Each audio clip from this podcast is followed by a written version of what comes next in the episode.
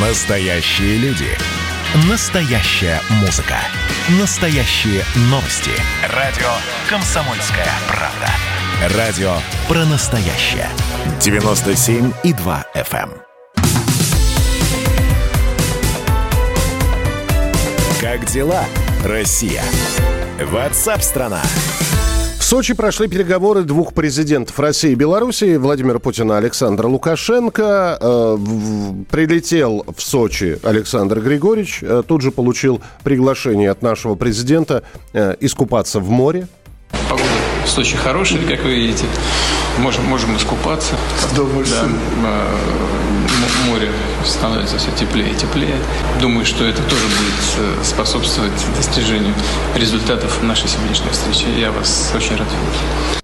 Э, Владимир Путин сказал, что рад видеть Лукашенко, и переговоры состоялись. Пять часов.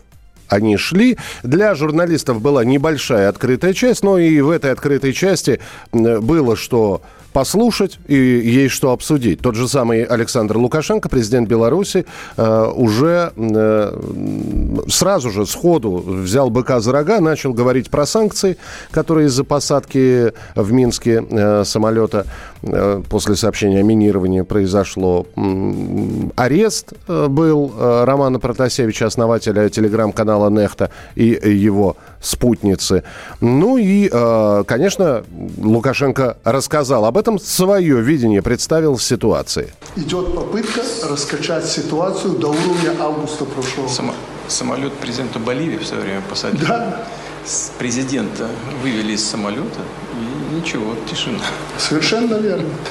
Сколько-то... А, а с Россией, пом- в Турции, помните, в Сирию летел самолет, якобы оружие, посадили, досмотрели.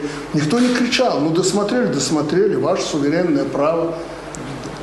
Просто понятно, что от нас э, хотят эти друзья наши западные. Тут что, что тут обсуждать? Ну, мы еще послушаем обязательно выдержки из этих переговоров. С нами на прямой связи журналист-политолог э, Георгий, Георгий, э, Георгий Бофта. Георгий Георгиевич, приветствую вас, здравствуйте. Здравствуйте. Георгий Георгиевич, пять часов просто так переговоры не, ну, в общем-то, это значит, что решалось что-то серьезное или не факт? Ну, может, они купаться ходили, как Путин предложил в это время.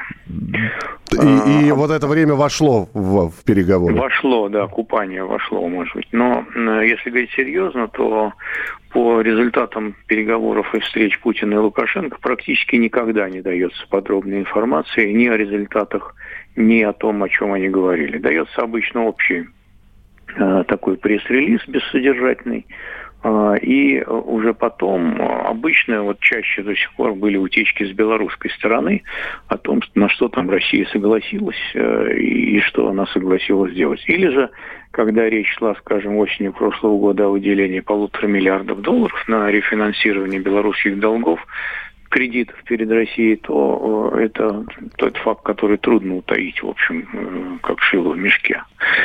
Э, Вот. А так мы будем постепенно узнавать о том, о чем они договорились. Можно предположить, что, в общем, поддержка белорусской экономики должна быть увеличена с российской стороны, иначе белорусский режим потерпит просто крах в нынешних условиях, в нынешних условиях изоляции и блокады.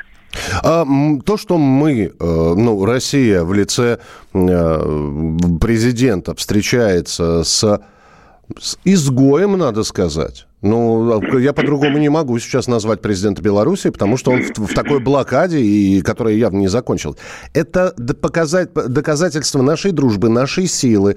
Э, Россия не боится никого, поэтому встречается с Лукашенко, который для всех остальных, в общем-то, совершенно не рукопожатный человек.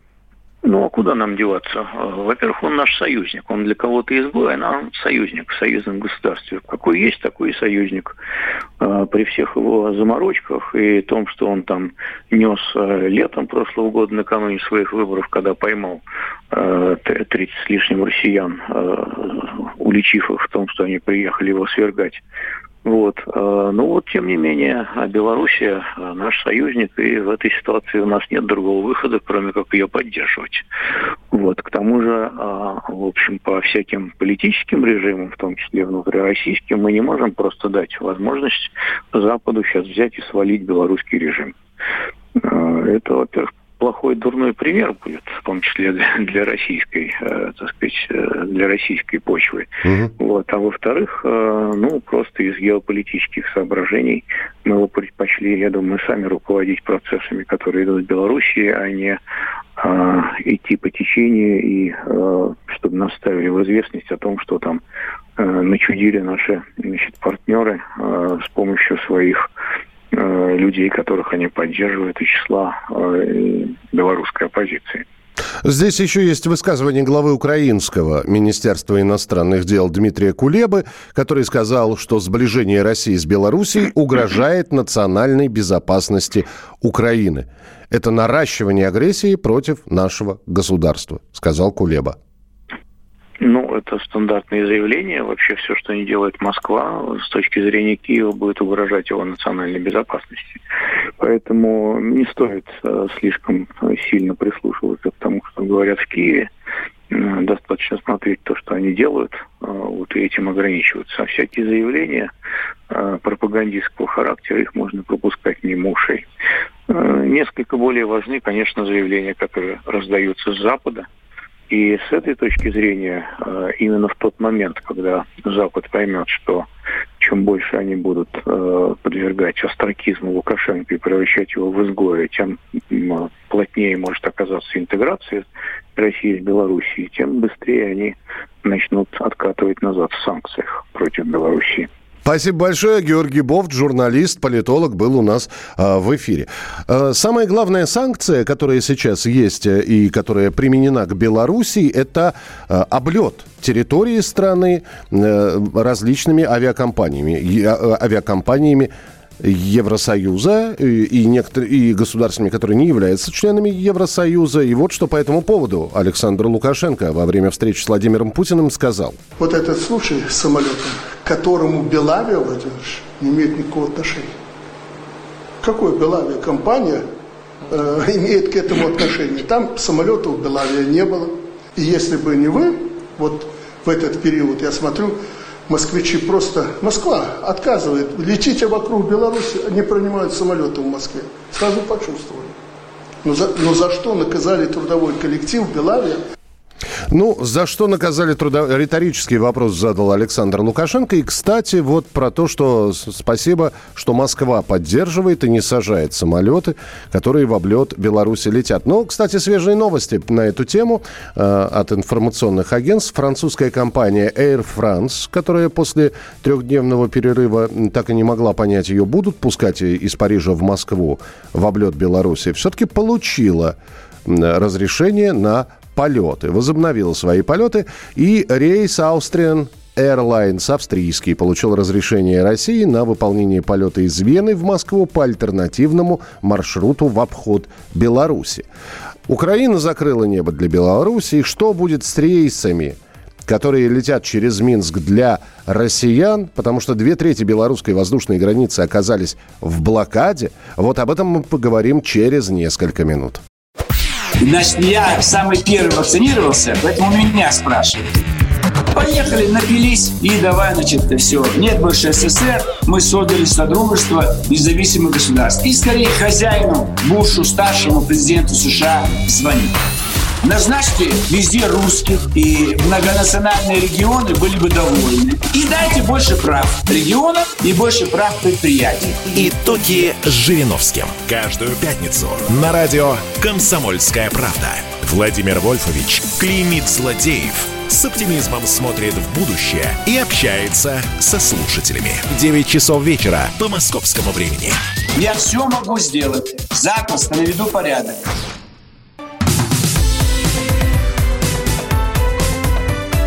Как дела, Россия? Ватсап-страна!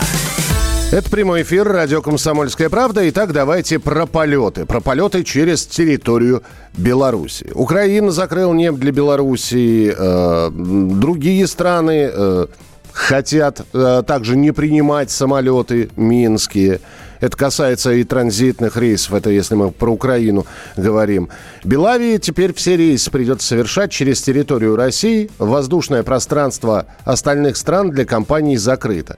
И, э, но на Россию приходится только 30% границы Беларуси. В общем, со всей этой историей, что будет дальше, может быть, мы даже какие-то прогнозы услышим, разбирался Олег Адамович, специальный корреспондент отдела политики «Комсомольской правды». Олег, привет. Привет.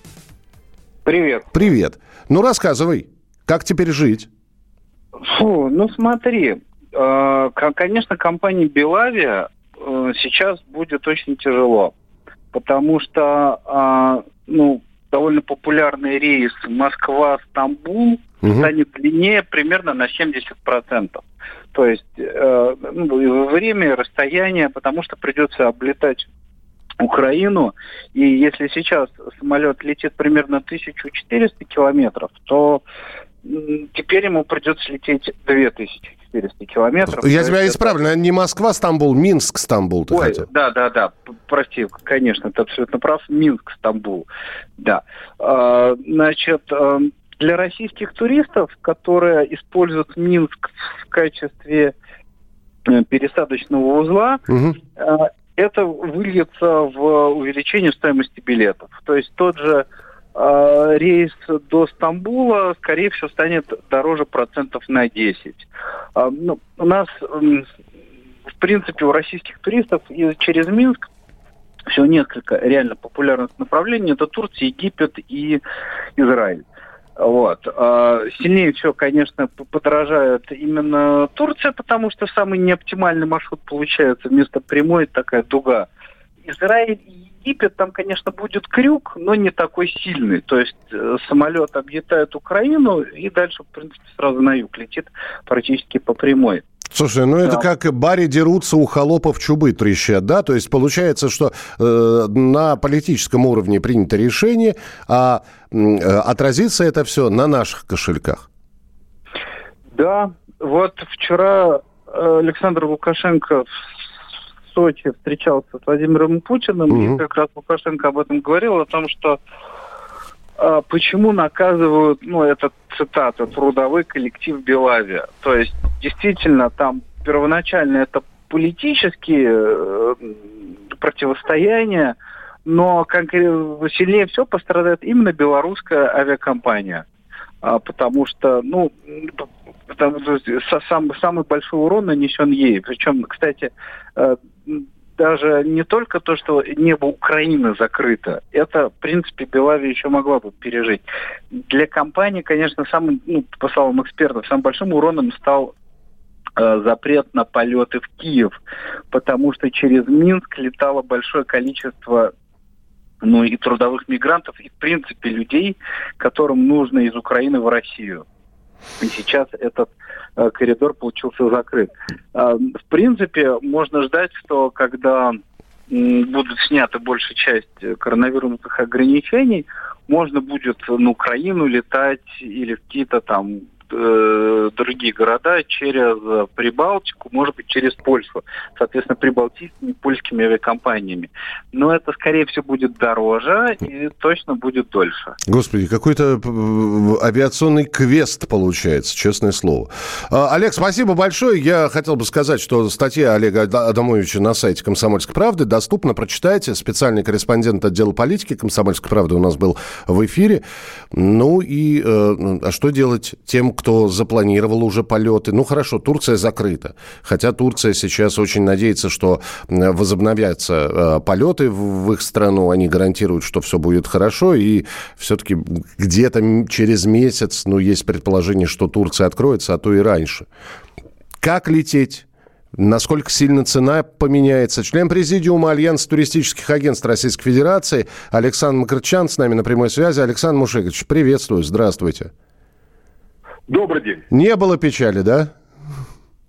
Да, для жителей Беларуси последнее, что нужно было, это закрытие неба над Украиной. Ну, там же не только э, жители Беларуси, там многие пострадают из-за этого. Э, есть какая-то логистика и понимание, что будет, или все-таки туристическая отрасль тоже паузу взяла, чтобы разобраться, как маршруты эти выстраивать, крюки, петли и прочее? Да нет, никакой паузы. Уже полетели первые самолеты в обход Украины, а, потому что спрос гигантский. Это Россия-то не летает в Турцию, а Беларусь летает очень хорошо. И открою вам маленький секрет Полишинеля – очень много россиян сейчас летает. Вот мы с вами разговариваем, а люди летают через Минск э, в ту же Анталию, в Стамбул. Вот. Просто сейчас это действительно э, выйдет намного дороже, потому что теперь самолеты, если вы посмотрите на карту, увидите, что Беларусь зажата со всех сторон э, с э, запада, с северо-запада, с юго-запада э, странами Евросоюза, а с юга э, Украиной и просто одеваться, что попала сейчас, например, тоже Стамбул, э, да, самый короткий путь э, из Минска в Стамбул был там два часа, и люди были в Стамбуле. Сейчас там будет уже 3.20 примерно, потому что нужно лететь через Курск, э, Брянск, Воронеж, Ростов-на-Дону, да, то есть, ну, гигантские, и билеты, естественно, э, ну, это, считайте, час 20, это где-то, ну, там 5-6 тонн керосина, э, то есть смело на каждого пассажира можно набрасывать 20-30 евро вот за только это только в одну сторону. А так как люди летают э, туда и обратно, то умножайте это на два. Изменится ситуация или нет? Да нет, это в долгую теперь будет. Это будет в долгую. Э, просто э, вот что потеряла Россия, конечно, гига, э, что такое Белоруссия для России? Это страна-транзитер. Вот сейчас э, закрыт Египет для россиян, закрыта Турция для россиян, закрыта Грузия. Э, но они закрыты только с нашей стороны. Так-то все эти страны, Египет и Турция и Грузия, э, ждут российских туристов. Но чтобы было понятно, из Минска летал ежедневный рейс в Батуми. Из Минска летало 4 раза в неделю э, рейсов в Тбилиси. Нужно бы это для Минска? Да нет, конечно. 70% э, пассажиров это россияне. И на Батуми, и на Тбилиси из Минска. Да, то же самое на Анталию. 70-80% это россияне. Да, потому что когда мы говорим, что из Беларуси летает в Анталию там 20-30 э, рейсов в неделю, ну, естественно, для жителей маленькой страны столько не нужно рейсов.